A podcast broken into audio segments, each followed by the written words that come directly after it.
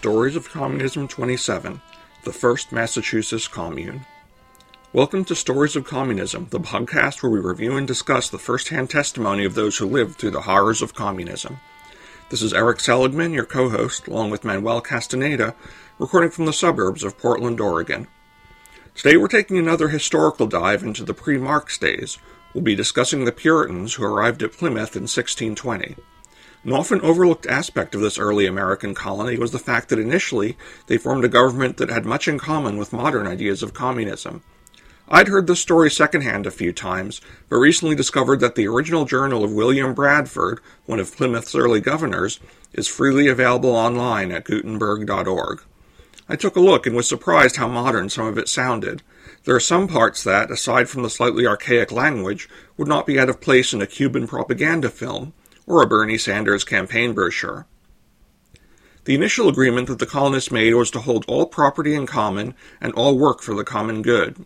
Perhaps realizing this was an experiment in a new form of government, they initially set the agreement to run for a term of seven years. Here are some of the highlights.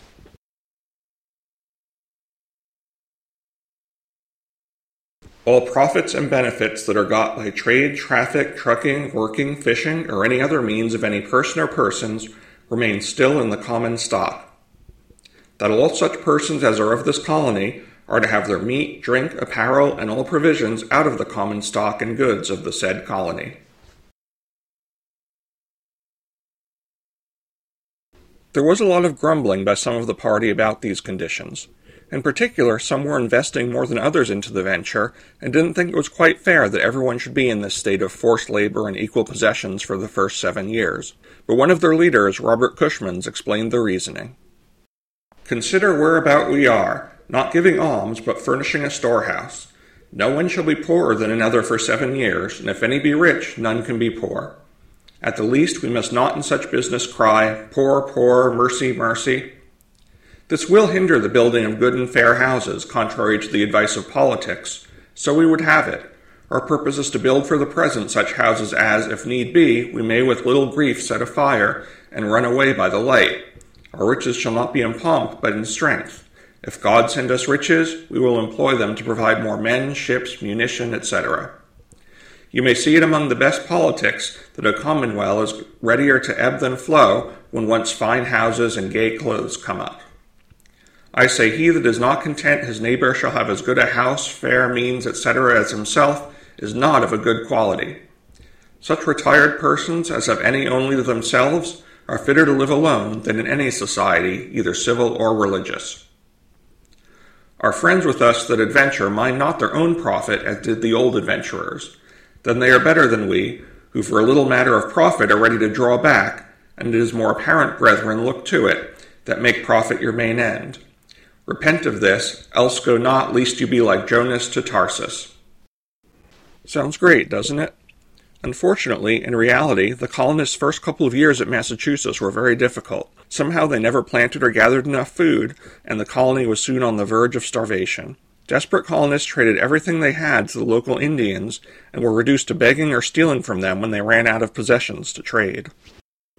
It may be thought strange that these people should fall to these extremities in so short a time, being left com- competently provided when the ship left them, and had an addition of corn that was got by trade, besides much they got of the Indians where they lived by one means another.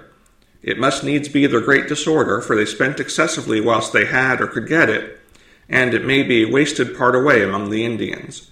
And after they began to come into wants, many sold away their clothes and bed coverings, Others, so base were they, became servants to the Indians and would cut them wood and fetch them water for a capful of corn. Others fell to plain stealing both night and day from the Indians, of which they grievously complained. In the end, they came to that misery that some starved and died with cold and hunger. One, in gathering shellfish, was so weak as he stuck fast in the mud and was found dead in the place. At last, most of them left their dwellings and scattered up and down in the woods and by the watersides, where they could find ground nuts and clams. The starving colonists realized that something fundamental had gone wrong and got together to try to figure out some kind of radical solution to their problems. Listen to the solution they came up with. All this while no supply was heard of, neither knew they when they might expect any. So they began to think how they might raise as much corn as they could and obtain a better crop than they had done, that they might not still thus languish in misery. At length, after much debate of things, the governor, with the advice of the chiefest among them, gave way that they should set corn every man for his own particular, in that regard trust to themselves, and so assign to every family a parcel of land, according to the proportion of their number for that end.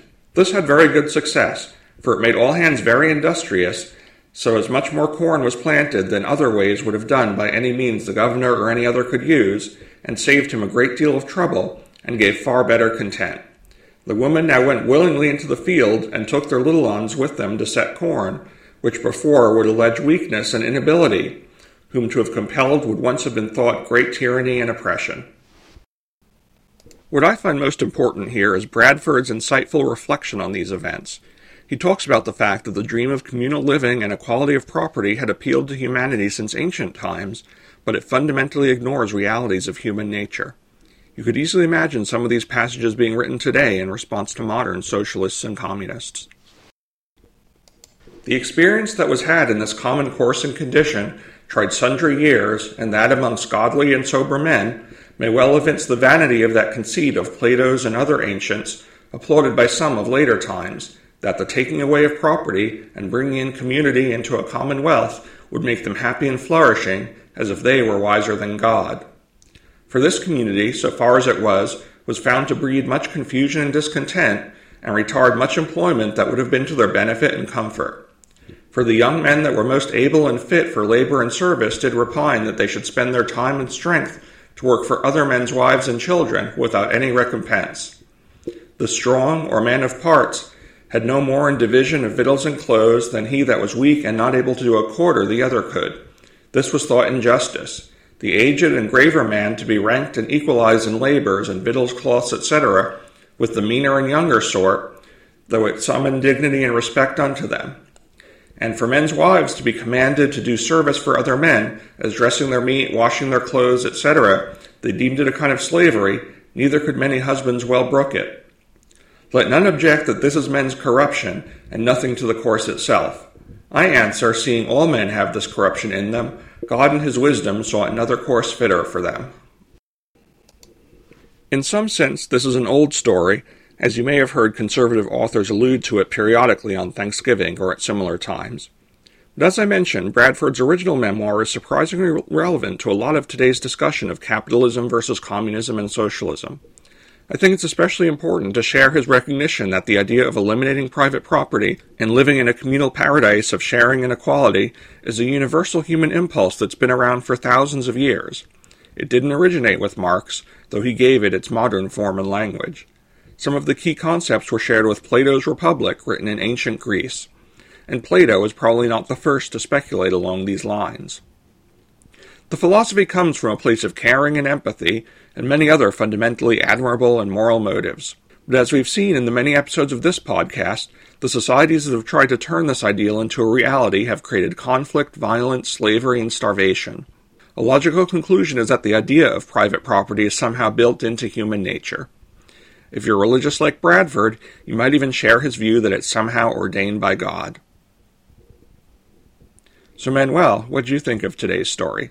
Immediately, I, I was intrigued because of the uh, the fact that you know it's something we were familiar with. Um, I wanted to learn more about this this this whole uh, history of how that was developed, and I had heard before a little bit about the uh, pilgrims starting with an idea of uh, a commune and that they were almost starving to death for a while. So this this is really good because it it gives you real good solid notes on it, you know. Yeah, yeah. I mean, I was surprised to look in there and just see like how sort of modern the language started, right? I mean, in terms of uh, you know, talking about the ideal of a commune and how not wanting people to be greedy and stuff. I mean, it did sound like the kind of thing yeah. you hear modern socialists say. Yes, exactly. And surprisingly, I was able to understand and read most of their notes. You know, some of the spelling is not the same, but you can make it out Mm. Yeah, yeah. I mean, the language is a bit archaic, but you know that's what you expect Mhm. from something that old. But yeah, it's definitely within Mhm. the range of accessibility to modern readers. And I think it's really a shame Mhm. that they don't r- teach this part of history typically in schools. Absolutely. This is incredible. Uh, it must be something in our DNA that we we want to believe or we want to work and live in a social community. But when you try to make it work so that everybody gets equal results, even when there is not equal effort, it doesn't work. Yeah, yeah. I mean, it is something just kind of fundamental to human nature. Yeah, and, and what really surprised me was that, you know, even when Bradford wrote about it in the 1600s, even then, he was talking about it as an old debunked idea, right? Like he was talking about how thousands of years earlier, Plato had talked about this kind of government um, where people didn't worry about private property and stuff like that. And so this is an idea that, you know, not only did not originate with Marx, it had been around since at least the ancient Greeks. And, um, you know, people have, you know, experimented with it again and again throughout history and still hasn't gotten great results. Absolutely. But this this experiment is something that was tried here in the US. And it was tried in a manner that you can't really blame all these other uh, international forces uh, that didn't allow it to work, you know, or or industrialist barons or banks. It was totally tried in a in an environment where it could have been extremely successful, or or it could have the results that he did. Yeah, yeah. I mean, that's one other interesting thing is, yeah, this was in some sense an ideal situation in that it was a small group of people who trusted each other a lot and who were sort of relatively isolated. So you're right, there wasn't like the same kind of sort of international forces trying to enforce the old fashioned order or the rights of kings or anything from outside. Um, th- this really was, you know, a case where people were sort of able to do this experiment in relatively pristine conditions.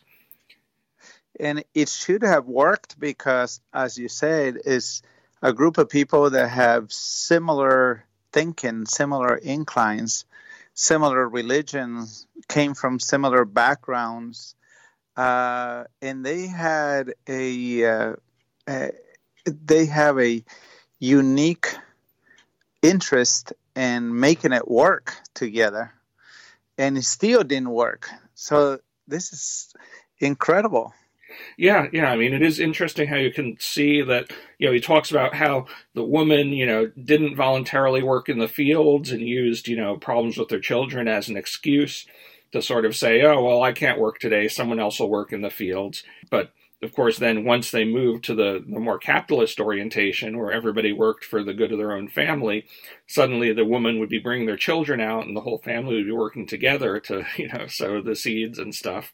It's something fundamental that even when people have sort of good intentions, you know, you put them in a situation where they can expect everyone else to do the work and they're not individually accountable. You know, it is just a natural human inclination that you're going to sort of look for excuses to to not do as much work.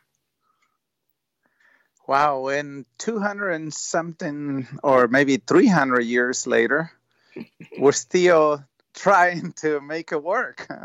Yeah, yeah. I mean, the funny thing is, you know, later on, of course, we might also do some episodes on some of the the other movements in America towards, you know, local communist societies. There were a lot of sort of idealistic commune type farms set up in you know 1800s and 1900s, and you know, it, it never was very successful. You know, it ultimately it would, they would always come down to the kinds of problems that William Bradford had written about all those years ago. Incredible. So we, this story tells us that really, even when tried in ideal conditions, the communism doesn't really work for the betterment and prosperity of, of people. But do we have a different system that works better than capitalism? Since capitalism has a lot of faults too, and it gets disparaged all the time in the media and academia. Is there another system that we should be trying? Yeah, if there is, show it to me. Uh, I haven't seen it. Incredible. It wasn't like I did brilliant detective work here at all. It was just, um, you know, Project Gutenberg, where I got this this journal that's, you know, sort of this um very nice uh, public uh, interest site that essentially, you know, takes all old books that are out of copyright and digitizes them for common access. So pretty much anyone can just go there and browse. And you know there's so many historical books and documents from basically anything that's more than 100 or so years old you know so that it's out of copyright they can put up there for free. Yeah so i had just you know read a secondhand account of this story and just for the fun of it i did a search and saw that uh, bradford's journal was up there. And uh, yeah i mean it's a really yeah. really good memoir to read firsthand Mm-hmm. what I like about it is that we have firsthand accounts here and their own writing. And it's incredible writing, uh, like you said, even though it's old writing and archaic. But well, you can, even a layman like me, can make out all the words and you can follow the script. And surprisingly, some of their thinking is not too far away from our thinking hundreds of years later. Yeah, yeah. I mean, I think we should all make an effort to to make sure we continue telling this story, and you know, encourage our kids in schools and stuff to take a look at this, not just read the tenth hand account in the boring textbooks they put on their desk. And I think they learn a lot more that way. Well, I am very, very impressed by this story, and it's one of the uh, the uh, stories that moves me more because I'm so familiar with it, and so many Americans are, because we all hear the story of the pilgrims and their suffering as uh, one of the first colonies moving into America from Europe, and you know here it is in their own words showing us a little bit of what they're going through and the kind of trials they had to make things work. Yes.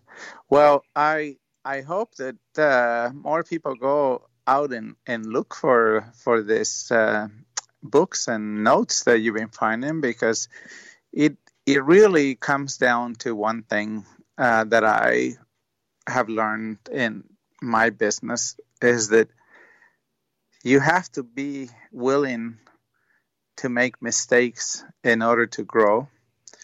But the key is not to repeat the same mistakes over and over. it's, it's, it would be good if you make new mistakes so you can learn new things.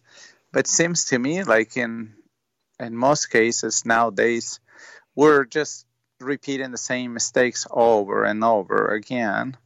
And it could be, or at least I hope it's because um, those people that keep pushing to try the same thing that didn't work before is that they they're not aware of these things. Or you think they're not aware or you think they they just uh, stubbornly want it to work. Yeah, well, I think it's a combination. I mean, of course, our education system's done a terribly poor job of communicating this kind of information, but then also, you know, like like even Bradford mentioned, there is this emotional appeal to this sort of communal ideal that people want, and they're using that to sort of let themselves will themselves into blindness on this topic. But uh, hopefully, uh, soon everybody will be listening to this podcast, and that'll be cured we need more stories like this so that we can keep making progress as humans and make our lives better and not go back to repeating the same mistakes that we have made over and over again. Before we go, we'd also like to thank listeners BLK Conserve and Aogi Golf, who left us nice reviews on Apple Podcasts. If you're enjoying the podcast, please consider clicking the link at storiesofcommunism.com and doing the same. You can also find links to Bradford's journal and other references in our show notes there. And this has been your story of communism for today.